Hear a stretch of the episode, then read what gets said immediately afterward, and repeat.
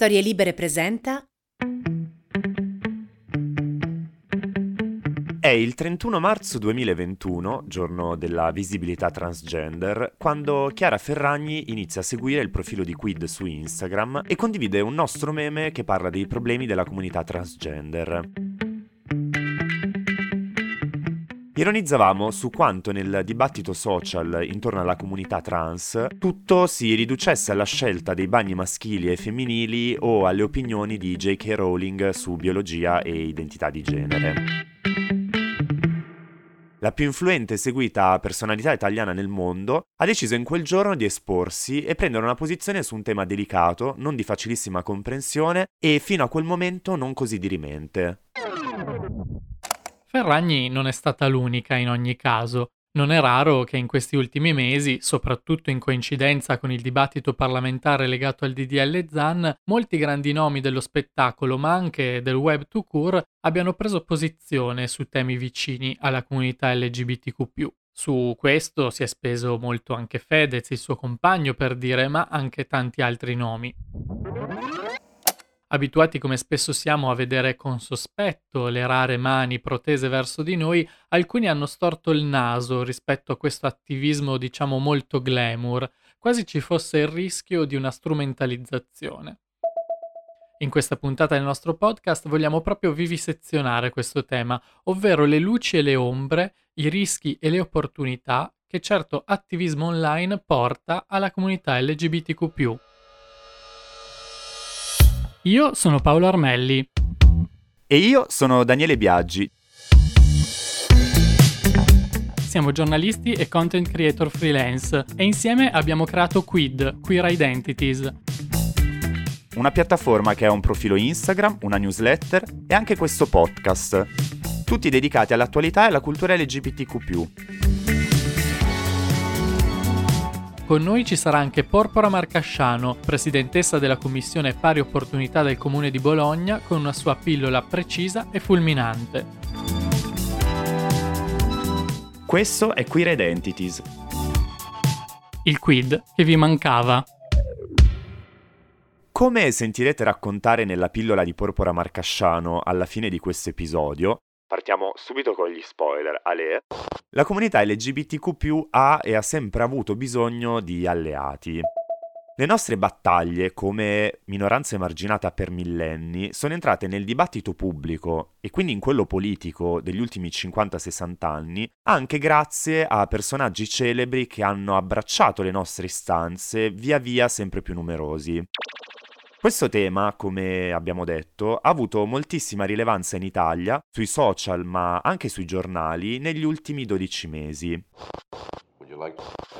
Il DDL ZAN alla prova dell'Aula del Senato è previsto per oggi alle 16.30 alla proda Palazzo Madama del disegno di legge contro l'omotransfobia.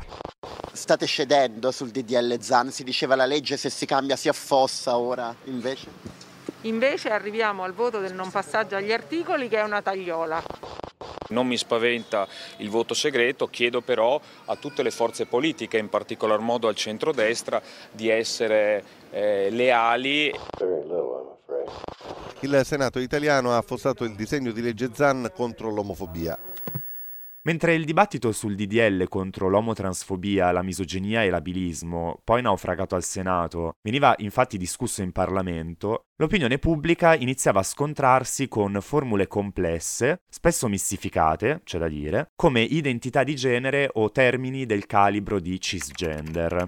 Paroloni che sono finiti sulla bocca di personaggi pubblici, ma sarebbe meglio dire influencer, molto molto seguiti. Si veda alla voce Chiara Ferragni e Fedez, appunto, ma anche Maneskin o Mahmood, giusto per non fare sempre gli stessi nomi. Ma su questo torneremo tra poco. A essere discusso qui, infatti, è più in generale il tema degli alleati, a cui noi di Quid abbiamo dedicato un intero episodio della prima stagione, cercando di problematicizzare e poi sciogliere la questione. Breve parentesi pubblicitaria, potete sempre recuperare l'episodio del titolo Allies Welcome. Senza scendere troppo nel dettaglio, siamo partiti da un cartello che negli ultimi anni ha iniziato ad apparire qua e là ai Pride, sorretto dalle possenti mani di ragazzoni eterosessuali che ci tenevano a far sapere come la loro partecipazione alla marcia avvenisse in qualità di eterosessuali, sia mai che qualcuno potesse fraintendere. Mi piace la patata, ma sostengo la sfilata. Li avete visti tutti, vero? Ci abbiamo fatto sopra una risata. Vabbè, forse un sorriso, dai. Però da molti è stato percepito come un gesto che sottolineava distacco più che vicinanza, una sorta di rivendicazione inutile e un po' fuori luogo nel momento in cui uno decide di esporsi per una battaglia di diritti, i nostri, ma quelli dell'intera società in fondo. Quelle critiche piuttosto aspre ci hanno spinto ad allargare un po' la riflessione.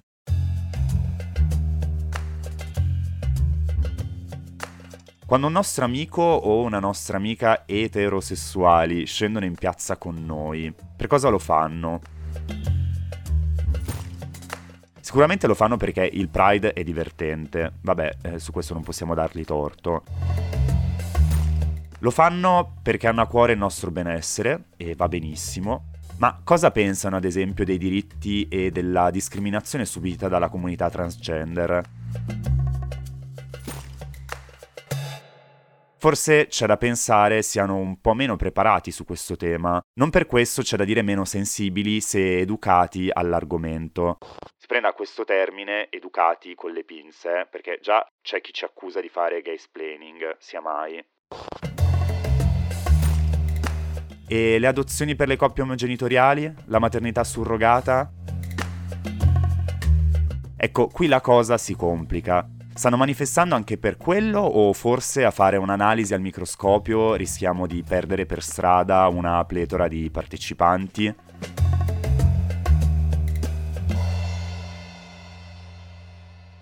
Tutte riflessioni legittime. Poi però uno si ferma a pensare, o meglio, noi ci siamo fermati a pensare, e la stessa differenza di vedute su molti di quei temi è intrinseca anche nella comunità LGBTQ. Non sfiliamo infatti forse tutti gli anni insieme con le TERF, ovvero, vediamo se riesco a dirlo, le Trans Exclusionary Radical Feminists, ovvero quelle che non riconoscono insomma il ruolo e la dignità delle persone transgender, si lega arcilesbica tra le righe, Oppure non ci accompagniamo ogni anno ad amici o amiche della comunità che sono contrari alle adozioni? O ancora, quanti credono che il matrimonio ugualitario sia un istituto giuridico che replica i modelli di una società patriarcale ed eteronormata e quindi non sono interessati all'argomento, mentre per altri sarebbe un obiettivo fondamentale da raggiungere? Ecco che allora la soluzione è servita.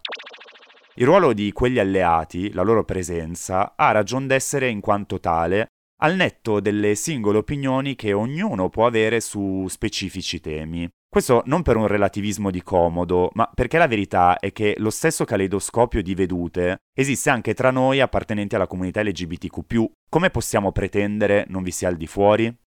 Forse mi sono spinto un po' in là spoilerando troppo. Andate comunque a recuperarvi l'episodio, eh, mi raccomando. Dicevamo, alleati. Chi sono quindi gli alleati? Il termine è veramente complesso, soprattutto quando le piazze fisiche diventano piazze social. Cosa significa sostenere la comunità? Forse, prima di tutto, vuol dire appoggiarne le battaglie, ma offrirsi anche da scudo, dar voce mettendo a disposizione e in discussione ogni giorno il proprio privilegio, che poi, a ben vedere, è quello che proprio quest'anno, in maniera nobile, tanti hanno fatto su Instagram. Esatto, i social. È inutile dire che il discorso sugli alleati della comunità LGBTQ si fa più spinoso e al tempo stesso ancora di più grande attualità perché ovviamente ci sono di mezzo loro, i social. Siamo ormai abituati a vivere Instagram e altri canali analoghi infatti non solo come una fonte di svago, belle foto e talvolta ammiccamenti, ma anche come un vero e proprio bacino di informazione, divulgazione e sempre più spesso indignazione. Entriamo così nel vivo di quello che è il più grande paradosso dei trend social. Viviamo costantemente col dubbio che le grandi tematiche o le grandi polemiche persino che vediamo alimentate da innumerevoli post e condivisioni facciano riferimento in realtà a una bolla sempre precisa e ristretta e che il mondo invece continui a girare a suo modo, senza colpo ferire. Del resto però viene anche da pensare che piantare dei semi, soprattutto su canali che hanno quel tipo di risonanza, possa essere sempre utile. Ci sono anche dei dati specifici che ci aiutano a dipanare la matassa. Secondo Utrend, il magazine digitale di analisi politica che ha condotto un sondaggio lo scorso novembre su un campione di mille cittadini italiani maggiorenni, il 43% di chi ha risposto rimarrebbe indifferente se un grosso influencer manifestasse una posizione precisa su una questione sociale o politica. Il 31% invece lo troverebbe interessante, mentre al 18% darebbe proprio fastidio. I numeri cambiano un bel po' però se ci riferiamo a dei casi specifici. Per quanto riguarda ad esempio proprio le uscite riguardanti il DDL ZAN, ben il 57% le ritiene un fatto positivo e solo il 30% un fatto molto o abbastanza negativo.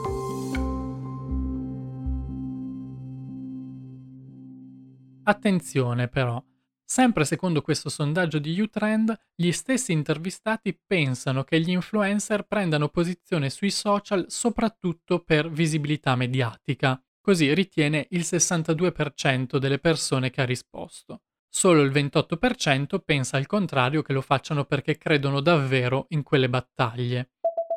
Se tutti questi dati, insomma, vogliono dirci qualcosa, per riassumere, è che l'interesse per l'impegno sociale e politico delle grandi figure del web esiste, ma è sempre qualcosa che viene preso con le pinze, con un pizzico di sospetto o circospezione. Eppure gli influencer fanno molto per le cause politiche, questo è indubbio. Già solo il fatto che parlino di determinati argomenti significa che questi entrino in automatico nelle conversazioni social mainstream. Lo dimostra anche una ricerca condotta da Factanza, magazine digitale di informazione molto forte su Instagram. Factanza ha appunto analizzato l'andamento dei Google Trends, cioè le tendenze delle parole chiave più cercate sul motore di ricerca, per osservare come certi temi siano esplosi all'attenzione del pubblico proprio quando più se ne parlava non solo sui giornali e in tv, ma anche e soprattutto sui social.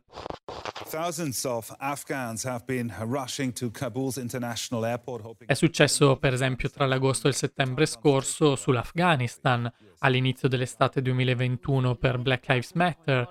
George Floyd aveva indignato l'opinione pubblica. E di sicuro anche nei mesi scorsi per i momenti clou della discussione del DDL ZAN in Senato. Passato il momento clou di queste discussioni, però, anche i trend di ricerca crollano vertiginosamente. Secondo Factanza, questa è un'ulteriore dimostrazione di come le nostre coscienze e la nostra attenzione informativa siano legate a correnti mediatiche che vanno e vengono, esplodono in certi momenti e poi ce ne dimentichiamo, tornando alla noncuranza generalista di sempre. Questa accusa si può fare anche nei confronti di alcuni attivisti barra influencer che infiammano se stessi e le proprie bacheche in alcuni momenti clou e poi passano con grande nonchalance al tema successivo, alla prossima polemica del giorno. Non passiamo però che osservare e sottolineare anche l'altra faccia della medaglia. In un flusso di contenuti così incessante e scostante come quello a cui siamo sottoposti ogni ora del giorno, l'attività di certi influencer può proprio essere uno strumento importantissimo per vincere l'entropia, ovvero per vincere la continua dispersione di informazioni e far emergere temi davvero caldi, cruciali e rilevanti.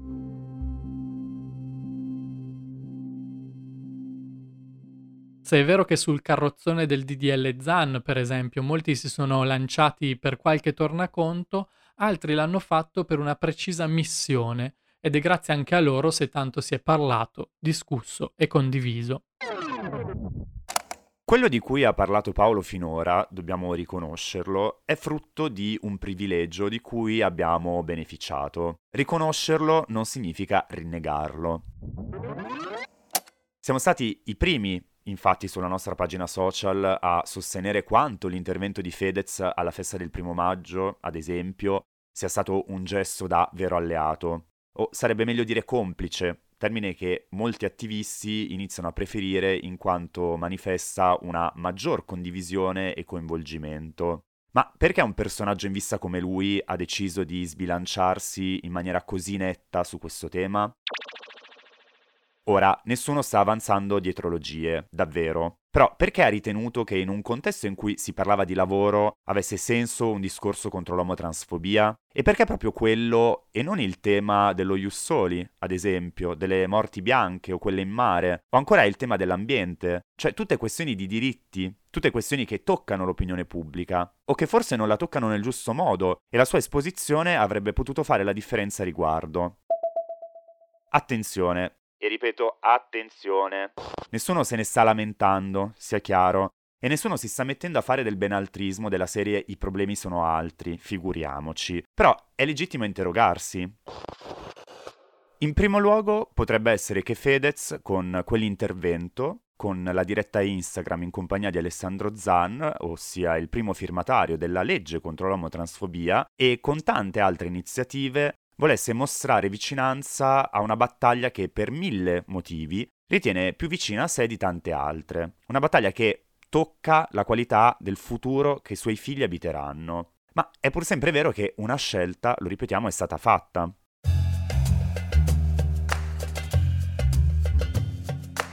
Alcuni giornalisti e osservatori politici, come Lorenzo Pregliasco di Utrend, che abbiamo già citato prima, ma anche Michele Masneri e Cecilia Sala del Foglio, si sono molto interrogati su questa questione negli ultimi mesi.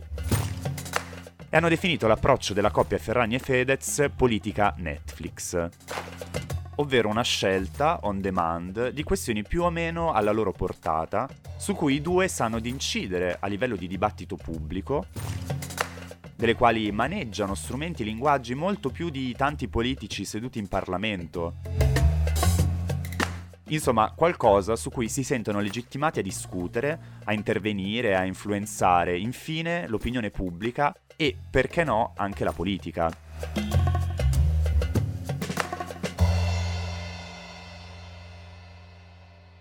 Un approccio politico, quindi, come politiche sono le nostre battaglie. Questo offrirebbe una parziale risposta a tante domande su cui ci interroghiamo qui, volendo un po' spaccare il capello, ammettiamolo. Come sempre, d'altronde, crediamo però esistano diversi piani del dibattito. Cioè, nessuno di noi si sognerebbe mai di rendere problematico questo tema in una conversazione al bar. Ma questo podcast è un perimetro di approfondimento nel quale vogliamo interrogarci e mettere in discussione tutto ciò che orbita intorno alla nostra comunità. Quel che conta, alla fine, è che tanti influencer meno influenti lo abbiano seguito. Insomma, Fedez e Chiara Ferragni, ma anche i Maneskin, uno sparuto gruppo di personaggi influenti, hanno dettato l'agenda comunicativa e politica, portando la notizia in prima pagina sui giornali, animando discussioni, provocando, cioè hanno influenzato lo zeitgeist, lo spirito del tempo, cioè lo spirito culturale che identifica e contraddistingue una determinata epoca per come poi si riflette negli ambiti del vivere quotidiano e per ciò che concerne il dibattito pubblico.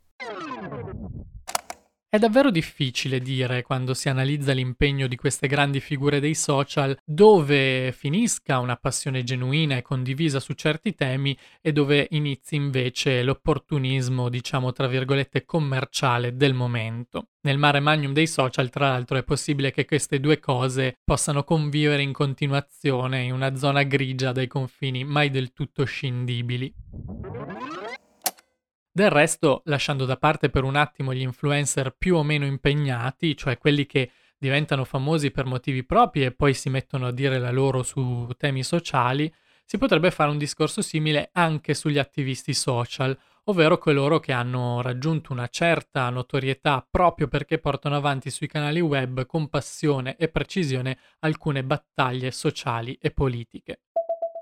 Nella maggior parte dei casi questi attivisti dedicano anima e corpo e letteralmente la propria vita a queste battaglie, ma hanno anche creato un modello di impegno politico digitale che è stato velocemente replicato anche da altri con più o meno successo, i quali si buttano su queste stesse battaglie magari per uno spicchio di notorietà. È quello che molti chiamano attivismo performativo, Faccio post e dirette Instagram e caroselli di immagini sul tema del giorno perché voglio dimostrare quanto sono woke e impegnato su tale argomento, ma in realtà, proprio come nelle analisi dei Google Trends di prima, voglio solo agganciarmi alla parola chiave del momento per ottenere visibilità e like facili. Attenzione anche qui però, l'attivismo performativo è più raro di quanto si creda ed è difficile ancora una volta capire quando la spontaneità dell'impegno lasci spazio all'opportunismo più bieco. Spesso l'attivismo performativo è anche uno strawman argument, un falso argomento lanciato addosso a quelli che attivismo lo fanno davvero solo per mettere in dubbio la loro buona fede. Come capite sono argomenti davvero molto complessi e bisogna andare da un estremo all'altro per comprendere in fondo che molti dei fenomeni che stiamo trattando sono molto sfumati e intrecciati. Una cartina tornasole in molti casi può essere racchiusa in una domanda molto semplice. L'impegno di queste star dei social si ferma a condividere una grafica fatta su Canva o una story strappalacrime? Oppure c'è anche qualcosa che esce dai social e si traduce in vicinanza e impegno concreti?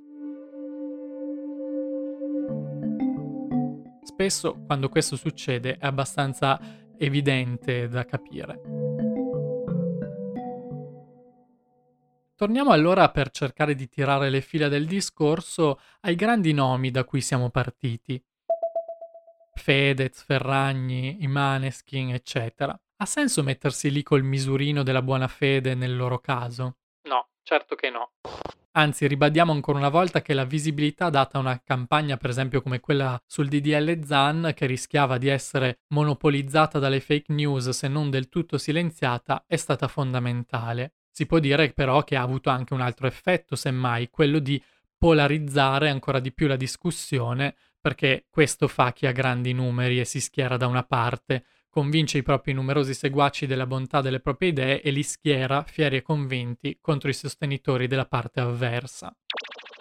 Ma questo è il web, bellezza. E polarizzazione o no, bisogna fare i conti con i mezzi che abbiamo a disposizione e giocare secondo queste regole.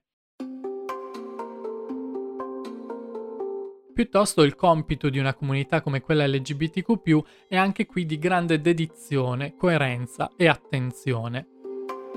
Gli alleati o i complici del momento sono ben accetti quando si mettono in ascolto e ci permettono di portare avanti, anche coi loro mezzi e canali, le nostre battaglie.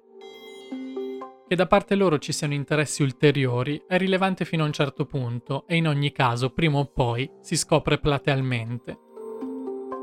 Quello che è importante è che le battaglie rimangano le nostre. Non permettiamo che le luci della ribalta si traducano in compromessi al ribasso, in semplificazioni popolari e mainstream, bensì cerchiamo tutte le opportunità che abbiamo, anche quelle offerte dagli altri, per essere il più luminose e luminosi possibile.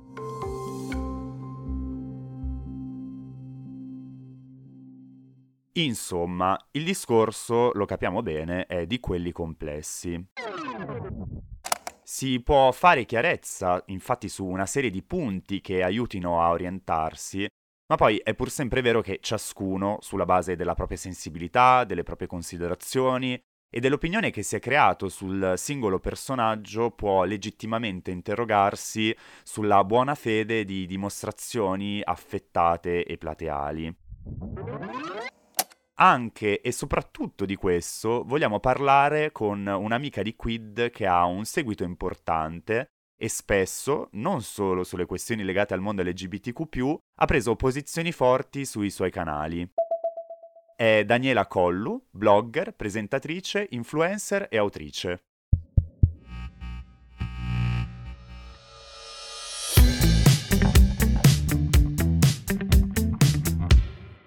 Ciao Daniela, grazie di essere qui con noi, di aver accettato il nostro invito. Ma grazie a voi, ciao a tutti. Io parto subito appunto dicendoti, eh, facendoti questa prima domanda, visto che noi eh, finora abbiamo parlato di attivismo social, di polarizzazione, eh, di attivismo performativo. ehm, Vorrei sapere la tua opinione su questi temi, nel senso che anche tu molto spesso ti esprimi su, su insomma, tematiche sociali, su argomenti anche di attualità, ma che riguardano la vita di tutti e di tutte. Eh, volevo capire se per te, appunto, tutto questo impegno social che abbiamo visto negli ultimi anni uh, fa davvero bene, ad esempio, magari alla comunità LGBTQ o altre comunità marginalizzate, o ancora in generale se ha delle ricadute sulla società. Io e te lo dico in primissima persona perché appunto è una domanda che mi faccio già quando decido di, ehm, affrontare o meno un argomento, di sposare o meno una causa, non l'ho ancora capito. E e e sono davvero confusa e a volte molto dibattuta sul sulla questione. Ehm, c'è un problema di fondo che è la credibilità di di chi di chi parla, e ed è un problema che non riguarda soltanto Instagram, ma riguarda qualunque personaggio si ritrovi a un certo punto a fare in qualche modo da testimonial, no, ehm, mi vengono in mente infinite situazioni, per esempio televisive o o editoriali di stampa in cui a un certo punto, uhm, il tizio o la tizia si esprimevano su un tema che non solo non avevano mai vissuto, ma che non avevano mai visto di striscio e che e e del quale non si erano mai occupati. Io di solito se mi ma insomma senza di solito, ti ti dico sempre, se mi espongo su qualcosa è perché realmente ho a cuore quel quel tema lì, quell'argomento lì. Mi è successo di farlo mhmm, sui social, mi è successo di farlo in piazza, mi è successo di farlo con le persone che conosco, mi è successo di espormi economicamente mettendo soldi, ehm, nella causa, mi è successo invece di non occuparmi minimamente di altri temi che invece magari sono importanti per tante altre persone, no, perché poi ognuno di noi ha magari un vissuto anche, mhmm, politico, ideologico che lo porta verso alcuni temi. È chiaro che poi anch'io ogni tanto mi guardo intorno e dico: "Ma ma questo ma da quando si è svegliato ecologista che fino a ieri faceva la pubblicità a, non so, l il plutonio, no?" E quindi a a un certo punto la domanda è è è legittima. Sai, i social da una parte ti permettono anche di, mhmm, immaginare qual è la quotidianità delle persone, di ricostruire questo puzzle e quindi di poter a un certo punto definire oppure no la l'onestà, la l l'autenticità, la veridicità di un di un messaggio. Io le quando mi sono esposta per la per la comunità e l'ho fatto in maniera, ehm, coerente spero con tutte le altre volte in cui più o meno avevo dimostrato sensibilità ai temi della comunità o o comunque avevo partecipato alle iniziative, m mi sono sentita dire che non ero la persona giusta per farlo e quindi, ehm, mi sono chiesta, no, se poi tutti i testimonial vanno bene o se invece qualcuno ha il dovere di cedere il passo e di far parlare quelli che magari non hanno avuto ancora quel palco di visibilità, ma che sono le persone giuste per affrontare un tema. Come dici tu però la credibilità uno anche la dimostra giorno per giorno e poi soprattutto sui social è molto evidente capire quando c'è oppure no. Tu sei una figura molto ibrida perché, uhm, sei una conduttrice, sei una divulgatrice anche, ehm, e anche fai fai un po' quello che fanno gli inf le influencer o gli influencer. Ehm, ti è mai capitato di pensare, parlando appunto a una comunità come la tua, una community molto variegata, che ci fossero argomenti che era meglio non trattare, che i tuoi follower magari avrebbero trovato spinosi o addirittura controproducenti? Guarda, mi piacerebbe essere così lungimirante e soprattutto saper tenere chiusa la bocca, che è proprio una prerogativa che io purtroppo non ho, a dispetto del mio nome sui social. Ehm, un sacco di volte ho pensato: "Non parlo di politica", ma poi proprio mi esce e e non riesco a non porre l'attenzione su alcune cose o anche banalmente a non lamentarmi da singola cittadina, ehm, come farebbe uno con 3 follower, no, m mi rendo conto che adesso, per esempio, parlare della questione no vax significa andare incontro entrare in una valle di lacrime, come dice il il grande Le Boschi, no, stai per entrare in una valle di lacrime, perché si apre un baratro di, mhmm, persone, di confronti sterili, ehm, con cui sinceramente, insomma, viva la bolla, uno non ha neanche poi troppa voglia di mhmm, di doversi mettere a a discutere tutti i santi giorni. Quindi, ehm, non mi sottraggo, ma ci penso 2 volte. Ehm, se penso che quando ho avuto l'onore la possibilità di condurre la manifestazione per il DDL Zan a maggio a Milano, c'ho avuto 15 giorni di minacce di morte, insomma, ehm, le mhmm, sai, gli estremi per stare zitti e fare soltanto swipe up dei te dimagranti ci son tutti. Poi sta a te, alla tua onestà intellettuale e a e al modo anche, ehm, in cui vuoi usare la la visibilità che hai e e anche la possibilità di raggiungere tante persone. Sì, uno deve anche fare co i conti con con tutto quello che poi le sue prese di posizione fanno scaturire. Beh, senti, a proposito di temi spinosi, parliamo un po' del del no, dell'elefante nella stanza spesso, cioè non si può più dire niente. Cosa dici di questa espressione così tanto in voga in questi ultimi anni? Ma io vorrei sapere chi è che non può più dire niente. Ti giuro, io vorrei capire chi è che veramente non può più dire niente, perché di solito quelli che gridano alla cancel culture e a tutta la la la la dittatura del pensiero unico e bla bla bla, lo fanno da posizioni di privilegio totali, cioè gente che grida questa cosa con una telecamera della Rai puntata in faccia. Quindi mi chiedo: ma chi ti ha tappato la bocca e di preciso, mhmm, quale minoranza è riuscita per la prima volta nella storia ad imporsi così tanto da zittire, no, il il pensiero dominante? Non io non non non mi fido mai del non si può più dire niente. Ehm, ci sono alcuni ambiti in cui non capisco come questa cosa non venga vissuta e vista come una possibilità invece di evolvere il linguaggio, di evolvere le immagini, i temi. Se penso a tutta la, rottura di scatole che c'è intorno alla comicità, alla satira, in questo senso mi viene da piangere perché è questo il problema? Non riuscite a creare, ehm, comicità, ilarità, sorrisi, riflessioni sarcastiche, ironia intorno a qualcosa senza ferire alcuni aspetti, alcuni ambiti, alcuni alcune categorie sociali? Ma veramente?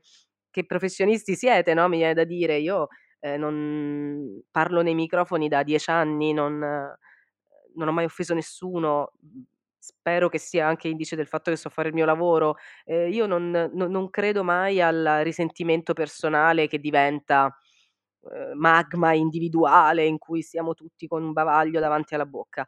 Mi sembra che sia un modo abbastanza becero per mantenere il proprio privilegio e per continuare a fare, ehm, le le le battute di bassissima lega, le pubblicità, ehm, sciocche e gli editoriali da boomer eh, sui sulle prime pagine della stampa. Insomma, non non mi occuperei di questo pericolo, soprattutto perché, appunto, le bocche che gridano al alla censura spesso sono tutt'altro che censurate. Sì, esatto, è più un mo un modo per manipolare il dibattito e la conversazione in generale che non dire effettivamente qualcosa di sensato. Guarda, non ti rubiamo ancora altro tempo, ma volevo visto che parliamo appunto il il punto di partenza di questa puntata è sono gli alleati e le alleate della comunità LGBTQ+, ehm, volevo un po' chiederti, nella tua esperienza personale, che cosa significa, ehm, nel profondo essere un'alleata della comunità LGBTQ+. Ma sai che io non lo faccio per la comunità, io lo faccio perché nel mondo in cui io voglio vivere non può esistere nient'altro che questo. Il modo in cui io sono alleata e e insomma presente in alcune battaglie è, se vuoi, un modo anche molto egoista.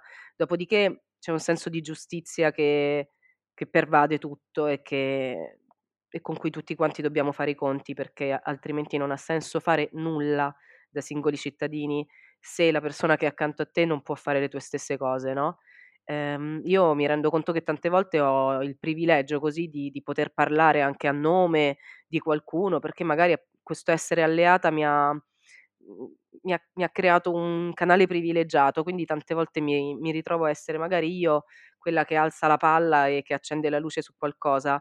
Ehm, da una parte mi mi commuove e mi rende orgogliosa, dall'altra mi fa mi mi fa impazzire l'idea che io debba essere la voce di qualcun altro, perché nel mulino che vorrei tutti possono avere la loro voce e quindi, mhmm, un po' lo faccio per voi, un po' lo faccio per me, un po' lo faccio per la comunità, un po' lo faccio perché è un mondo così, altrimenti fa schifo.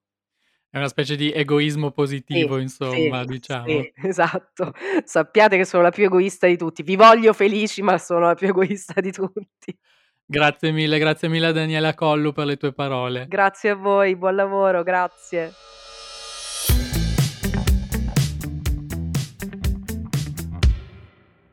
Un super grazie a Daniela per la sua schiettezza e soprattutto per averci fatto capire il punto di vista di una vera alleata della comunità LGBTQ+. Come alla fine di ogni puntata, però, cediamo il microfono a Porpora Marcasciano, storica attivista del movimento transgender italiano e da poco presidentessa della Commissione alle pari opportunità del Comune di Bologna. Lei, con le sue parole sempre pregne di significato, ci darà la sua definizione di alleati.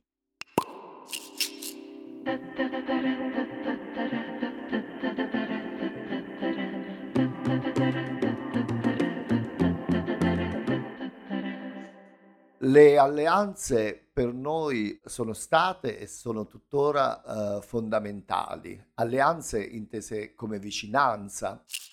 Quando siamo partite col nostro percorso di liberazione più o meno 50 anni fa, anzi per l'esattezza l'anno prossimo saranno 50 anni, ne avevamo pochissimi e pochissime di alleati. Non c'erano, tutti erano lì ad osservare i fenomeni che eh, venivano fuori, però erano pochi coloro che si esponevano in termini appunto di vicinanza, di solidarietà, eh, di appoggio. Man mano li abbiamo visti crescere proporzionalmente alla crescita della nostra comunità o che dir si voglia del nostro movimento di liberazione e eh, sempre più spesso eh, molte persone anche dello spettacolo, della cultura hanno eh, dimostrato la loro vicinanza. Certo, io dico che se lo avessero fatto prima forse avremmo velocizzato i tempi.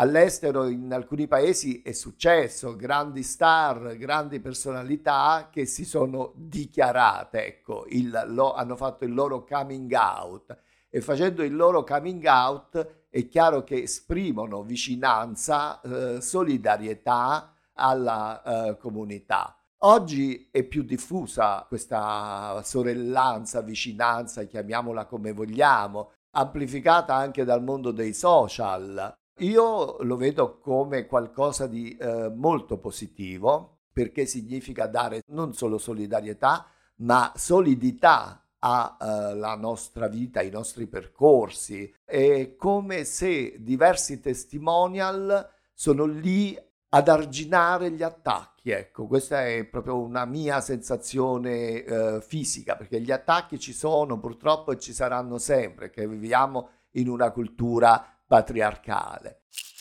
Quindi questa solidarietà, questa vicinanza per noi è essenziale, è fondamentale e speriamo che, eh, che cresca. Mi permetto solo una cosa che du- negli ultimi mesi, durante l'accanimento contro eh, il DDL ZAN, pochi si sono fatti avanti, anzi forse è meglio dire poche, che quel mondo eh, del femminismo che sentiamo tuttora vicino eh, non ha fatto sentire la propria voce. Ecco, quello è un esempio di, di quello di cui stiamo parlando. Vicinanza, eh, solidarietà, eh, solidità, sono tre eh, termini che stanno insieme. E questa era la pillola di porpora. Grazie a Porpora e con queste parole, sempre così cariche di significato, si conclude la seconda puntata della nuova stagione di Quid. Eh sì, noi ci fermiamo qui, ma veniamo appuntamento il mese prossimo per un nuovo episodio del nostro podcast. Vi aspettiamo! Quid è un podcast di Paolo Armelli e Daniele Biaggi, con la partecipazione di Porpora Marcasciano. Post produzione sound design di Cecilia Belluzzo. Supervisione tecnica audio di Antonio Mezzadra.